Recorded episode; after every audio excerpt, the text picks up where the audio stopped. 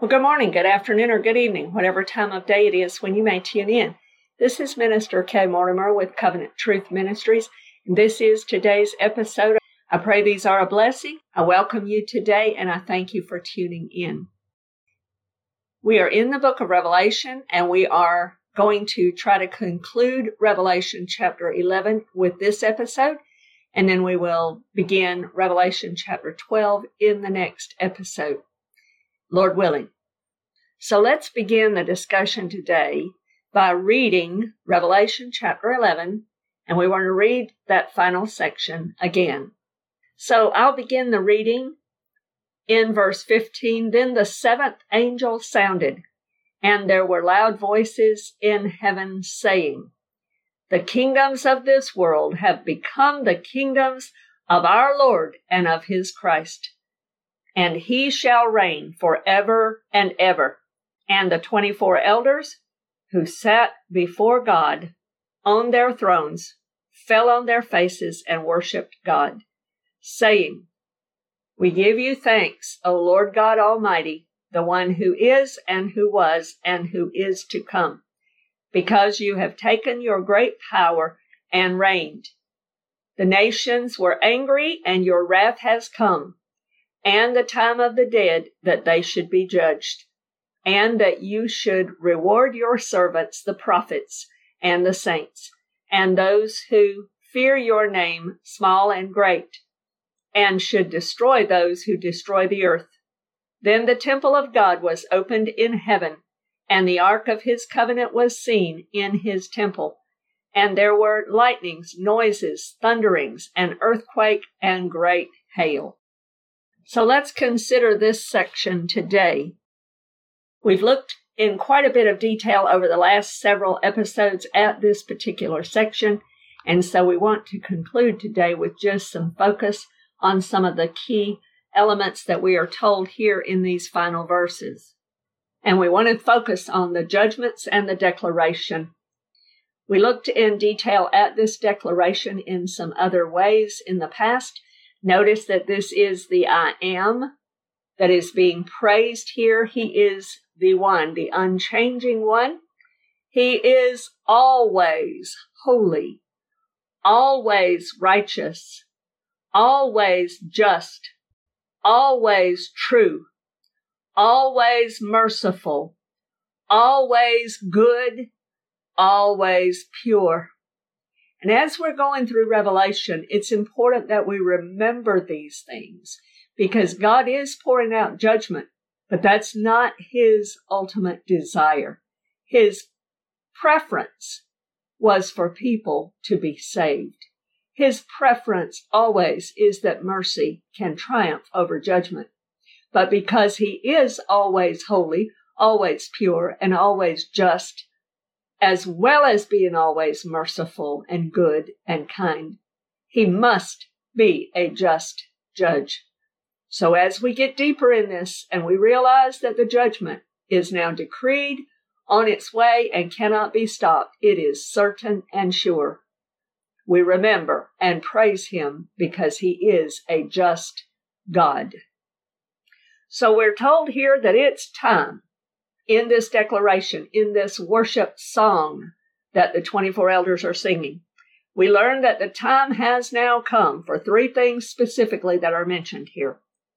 First is to judge the dead. This would include both the saved dead and the unrighteous dead, although they will be judged in two different ways and to some degree at two different times. The one will not come as yet, it will come later. But let's look at these. So the judging of the dead. First of all, let's talk about the unholy people, the unrighteous people, those who never got saved, those who never believed in Jesus Christ, those who never accepted him as Messiah, as Lord and Savior of their life. They are going to be judged. There is a coming judgment for them it's already decreed. We read about it in Revelation chapter 20, and we will look at it in a moment. And it is for all who died apart from Jesus, all who died and never believed in the Lord Jesus Christ and never reached out to God for forgiveness of their sins and to be saved and born again of the Spirit of the living God. Then there is a judgment for the righteous servants, those of the Lord. And that is called the Bema seat, judgment seat of Christ. And I have a series called Beaming at the Bema, where I get into detail in that, but we will talk about a few elements of it today. Then he says the third thing that it's time for now is to destroy those who are destroying the earth, those who have corrupted the earth, those who are perverting it. So let's talk about these three in a little bit of detail as we conclude this chapter today. It's time to judge the dead. The unbeliever, let's look at Revelation chapter 20, verses 11 through 15. Revelation chapter 20, verse 11 says this Then I saw a great white throne, and him who sat on it, from whose face the earth and the heaven fled away. And there was found no place for them. And I saw the dead, small and great, standing before God, and books were opened. And another book was opened, which is the book of life and the dead were judged according to their works by the things which were written in the books. The sea gave up the dead who were in it, and death and Hades delivered up the dead who were in them, and they were judged, each one according to his works. Then death and Hades were cast into the lake of fire. This is the second death. And anyone not found written in the book of life was cast into the lake of fire. This is the final judgment for the unbeliever. It is called the Great White Throne Judgment. We will get more into it when we get to that section in Revelation. However, you need to understand, you need to understand that this is the judgment that will secure their destiny all of these that this will apply to in eternal damnation into hell, into the lake of fire, or what we typically might call hell. It's an eternal doom, is what they have looking for them. These are the ones where their name is not found written in the Lamb's book of life. The book of life spoken of here is the Lamb's book of life. That is the citizenry the registry, so to speak, of all those who have given their heart and their life to Jesus, received him as their Lord and Savior, and are destined for heaven as their eternal home, eternal life awaiting them. If your name is not in that Lamb's book of life, you will not be in heaven. You will be sent to the lake of fire in that second death. That's what the Bible teaches us. We don't necessarily like to hear it, but it's the truth. And we must understand the truth. The Lamb's Book of Life is very, very important.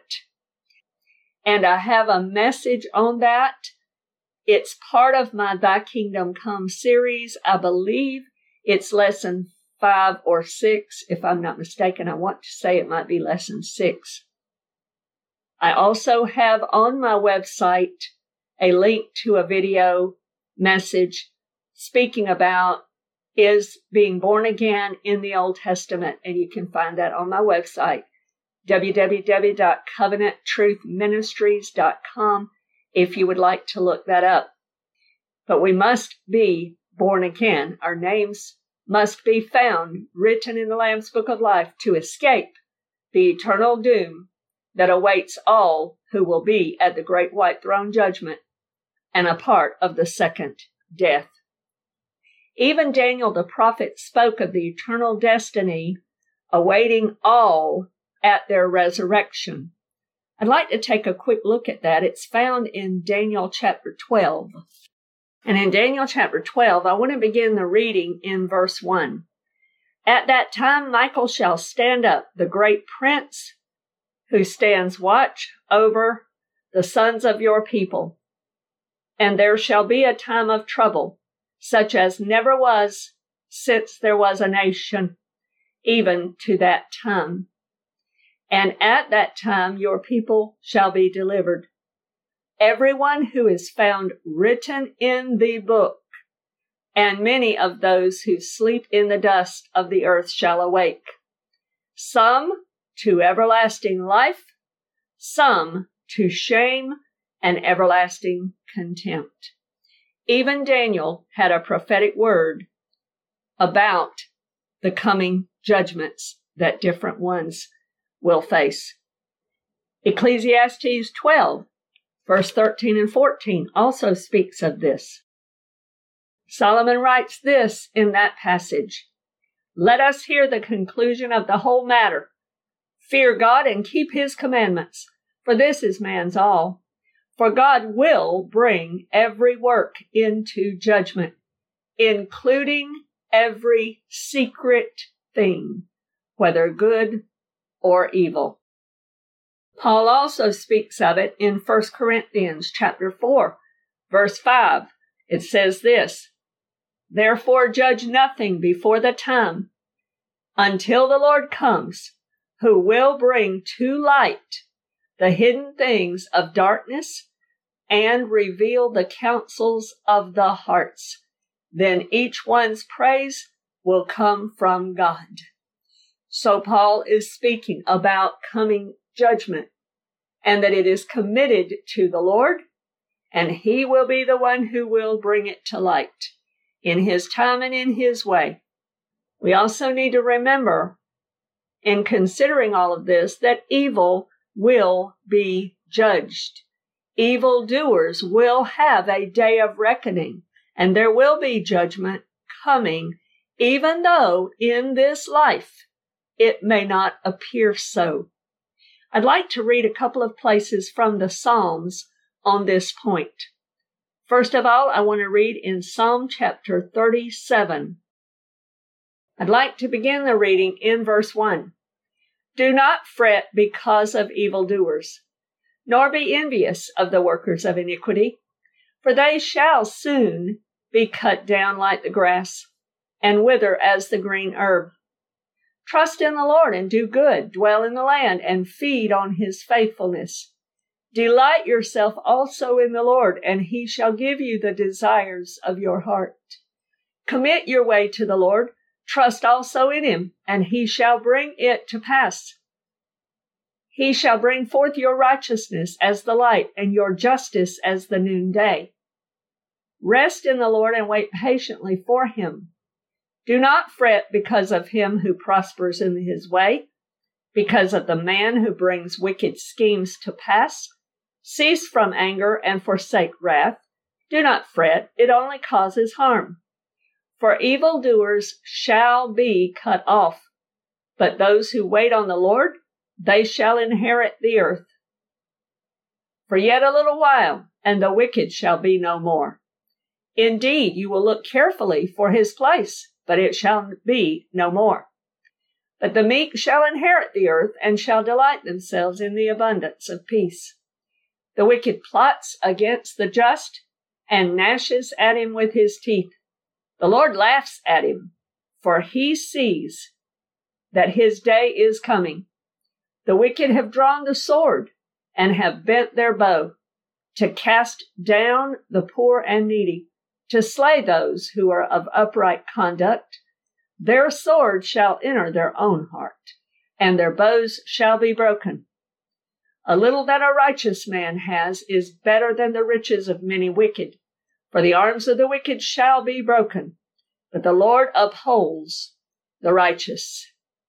The Lord knows the days of the upright, and their inheritance shall be forever. They shall not be ashamed in the evil time, and in the days of famine they shall be satisfied. But the wicked shall perish, and the enemies of the Lord, like the splendor of the meadows, shall vanish. Into smoke they shall vanish away. So in the Psalms, we are seeing that we are guaranteed the, the prophetic word is that the wicked will have their day of reckoning. The evildoers will not continue to prosper forever. I want to read Psalm 73 also. This is a psalm written by Asaph, and it gives us an insight into a struggle that Asaph was having it within himself. He was struggling inside with this, and he writes his words down for us. So let's read that. Beginning in verse 1, it says this Truly, God is good to Israel, to such as are pure in heart. But as for me, my feet had almost stumbled.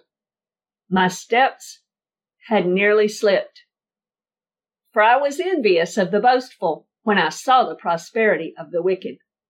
For there are no pangs in their death, but their strength is firm. They are not in trouble as other men, nor are they plagued like other men. Therefore pride serves as their necklace. Violence covers them like a garment. Their eyes bulge with abundance. They have more than heart could wish. They scoff and speak wickedly concerning oppression. They speak loftily. They set their mouth against the heavens, and their tongue walks through the earth. Therefore his people return here, and waters of a full cup are drained by them. And they say, How does God know? And is there knowledge in the Most High? Behold, these are the ungodly, who are always at ease. They increase in riches. So Asaph here is telling us so far that he's got this problem he's dealing with because it sure looks like the wicked, the ones who plot against good people, the ones who are always scheming evil things, oh, they seem to be prospering. They don't seem to be having any trouble in life. They seem to be making loads of money.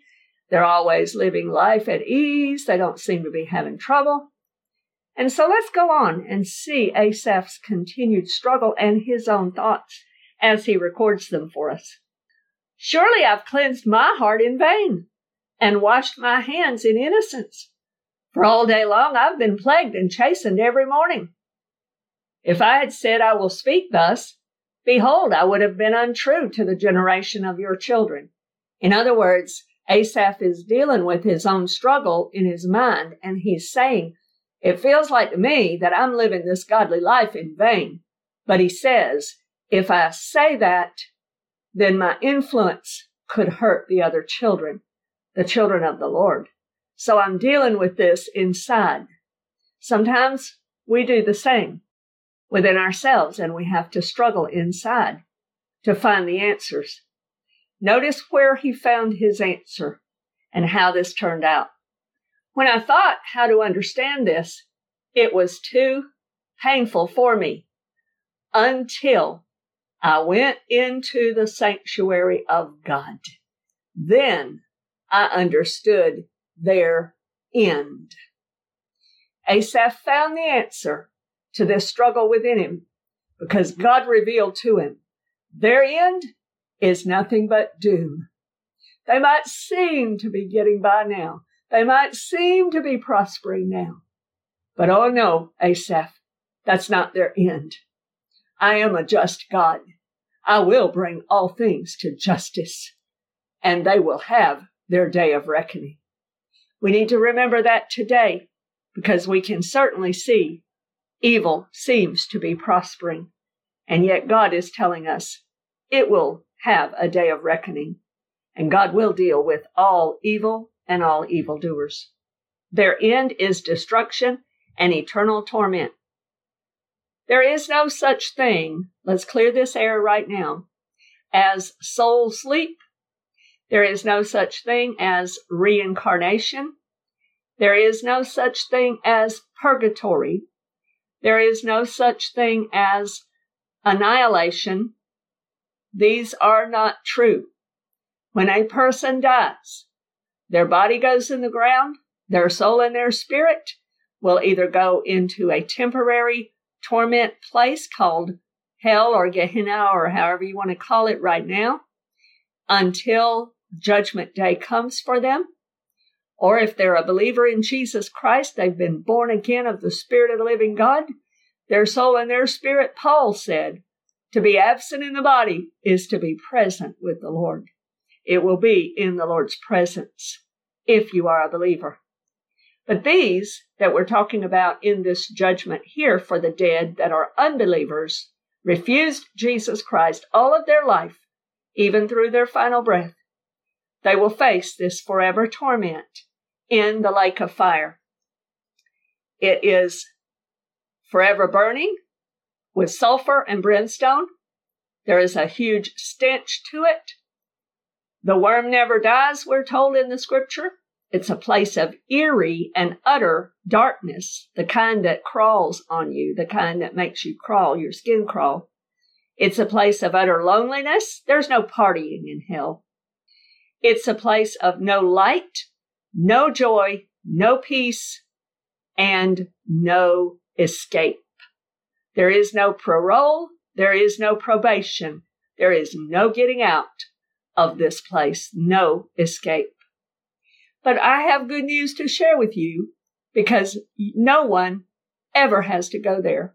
It wasn't even created for one person to be there. That was never in God's mind when he made it. It was created for the devil and his angels and only for them.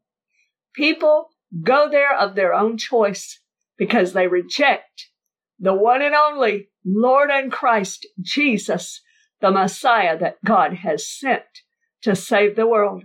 The gift is offered, but only if you receive that gift and you apply it to your life can you benefit from it. God made the gift available to all. And I pray that you receive him today if you have not already. You don't have to go there. I want us to turn now to Matthew chapter 25. In Matthew chapter 25, Jesus is speaking here about a judgment that he will bring on the nations, sheep and goat nations, etc. And he's going to judge people at that time. And those who did not obey him, those who didn't come to know him. It says here, and to them he says this in verse 41. It says this, then he will also say to those on the left hand, Depart from me, you cursed, into the everlasting fire prepared for the devil and his angels. And then he goes on and he gives the reason why he's having to bring this judgment upon them. This is true of also of all who reject Jesus Christ. They will be turned into this lake of fire, and it is called the second death, and it is because they refused to receive him as Lord and Savior. The main, the main question that every person must answer is this who do you say that Jesus is? Is he the Savior of the world? Has he paid the penalty for your sins? Do you believe in him and believe that God raised him from the dead, accepting his payment in full? And will you be justified by faith alone, believing in him for your salvation or not? If you do not, this is what awaits you in the end if you do not repent. The second thing that it's time for here is the Bema Seat judgment, the rewards for God's servant. As I mentioned before, I do have an entire series on the Bema Seat. It is called Beaming at the Bema. And I encourage you to check that out. It's in the archives. I also have an episode on the Lamb's Book of Life. And I encourage you to look that up. I believe it is in the Thy Kingdom Come series, lesson five or lesson six. But let's look at a few scriptures as we begin to understand a little bit more about the Bema seat. I won't get into great detail here, but I do encourage you to check out where I did that series and you can find a lot more information there. But let's cover a few of the basic scriptures. The first one I want us to look at is in 2 Corinthians chapter 5. And I want to read verses 9 and 10. Therefore we make it our aim, whether present or absent, to be well pleasing to him. I want to stop right there for a moment. I encourage you to make it your aim that no matter what, you will always be well pleasing to Jesus. Verse 10 For we must all appear before the judgment seat of Christ, that each one may receive the things done in the body according to what he has done, whether good or bad. And that word for bad means useless or worthless. We're all going to be there. Every believer. That's who Paul is writing to here is the Christians. And he says every Christian must appear before the Bema seat of Jesus Christ. And we're going to receive rewards for what we did. Whether our, our work was good or whether it was worthless or useless. Now let's find out what happens to each one. In 1 Corinthians chapter 3, Paul tells us more about this Bema Seat judgment and about how the testing will be done for every work that we have done. In verse 11 of 1 Corinthians chapter 3, beginning there, it says this, For no other foundation can anyone lay than that which is laid, which is Jesus Christ. Now, if anyone builds on this foundation with gold, silver, precious stones, wood, hay, straw, each one's work will become clear for the day. He's talking about the, that coming day of our judgment, the Bema Seat judgment, will declare it because it will be revealed by fire. And the fire will test each one's work of what sort it is. If anyone's work which he has built on it endures, he will receive a reward. If anyone's work is burned, he will suffer loss, but he himself will be saved, yet so as through fire. So Paul is giving us here the way the testing will be done is through this fire on that Bema Seat judgment day. And every work will be tested for its motive as well as for what was done whether it was a pure motive, whether we did it for selfish reasons or for gain, gain or whatever, or whether we did it sincerely in service to the Lord for the administration of the gift he had given to us and entrusted to us. And we will be rewarded accordingly. In Matthew chapter 25, verses 14 through 30, you can read where Jesus spoke about the parable of the talents. And some were given five talents, some were given two, some were given one.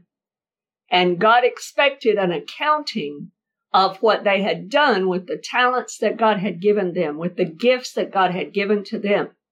Did they use them for His glory? Did they bring forth fruit and increase for Him? Or did they bury them? And they were each judged accordingly on that day of reckoning when he returned, and on that day that they had to give an account. And notice this the key on every one was faithfulness. What were you given, and what did you do with it? Were you faithful with it? It's not so much about the amount, it's about faithfulness in whatever you were entrusted with. And so we see that in Matthew chapter 25 and in Matthew chapter 24, verses 45 through 51. Jesus speaks about these things also.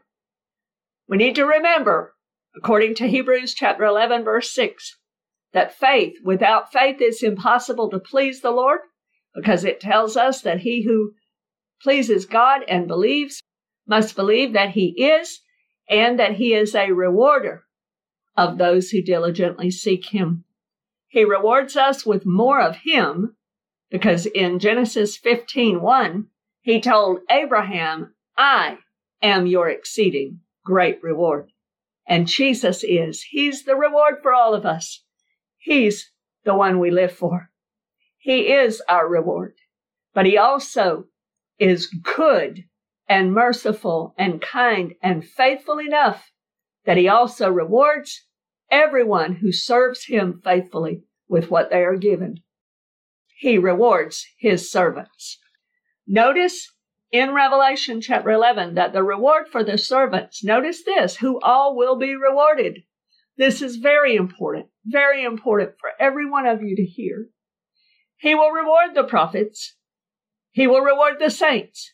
In other words, he'll reward those maybe that are doing the seen ministry. Let's say the clergy, for instance, the pastors, the prophets, the, the evangelists, those who are, those who are seen, those who might have a larger ministry, those who may be teaching others, preaching the gospel, etc. But he also rewards the saints, those in the laity, the common folk, the common believer that might not be on stage, that might not be behind a pulpit, that might not be behind a lectern. But God's going to reward them too. He'll reward all in his church. And in the New Testament, God calls his church the saints. In the New Testament, Paul and the other writers call the beloved believers the saints. Remember, the church is made up of Jewish and Gentile believers in Yeshua the Messiah, Jesus the Christ. And we are saints. We were sinners, but now we are saints, those set apart for the Lord. But notice this also in Revelation. He's not only going to reward the prophets and the saints, including all those in the church, but he's going to reward all who fear his name.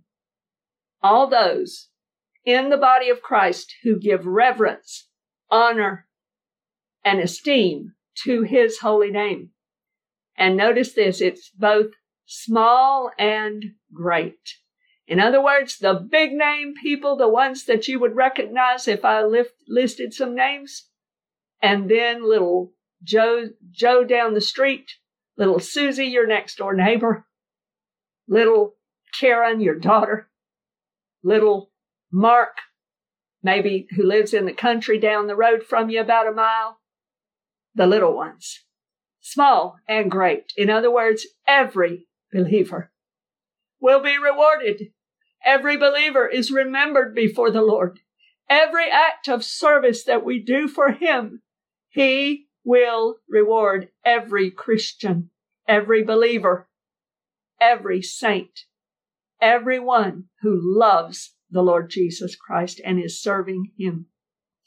In Malachi chapter 3, verses 16 through 18, God speaks of keeping a book of remembrance Notice this in that passage. Let's read it.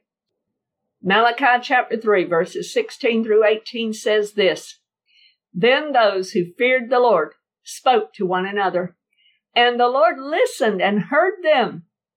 In other words, it perked up the Lord's ears. He inclined to hear. Notice this.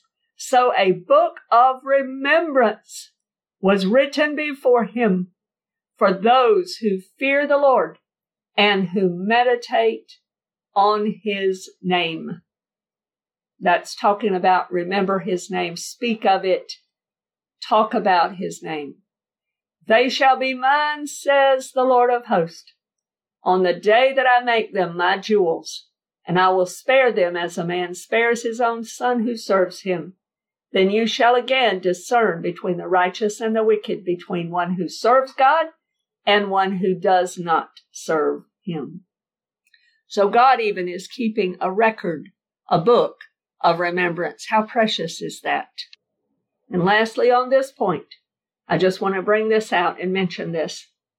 Hebrews chapter 6, verse 10, to encourage every one of you, whatever your gift is, whatever your ministry is in the body of Christ, do it faithfully. Do it with all your heart because you serve Jesus and he will reward you in due season, in due time. Notice this in Hebrews chapter 6, verse 10. For God is not unjust to forget your work and labor of love which you have shown toward his name, in that you have ministered to the saints and do minister. This is just one passage. There are several others. 1 Corinthians 15 58 also comes to mind. Galatians 6 9 comes to mind. we are told there is a reward awaiting. God is not unjust to forget what we have done. He has a record of it, and He will be rewarding on that day. He has promised to do so. He is good and faithful, and He will do what He has said. Jesus even said in Matthew chapter 10, verse 42, that even if someone gives a cup of cold water in His name, they will not lose their reward. So God is going to reward people for all the big things, all the little things, all the in between. Everything done on his behalf will be put to that fiery test, and all the gold, silver, and precious stones that come forth after the test of the fire will be rewarded. Praise be to God. Faithfulness is the key.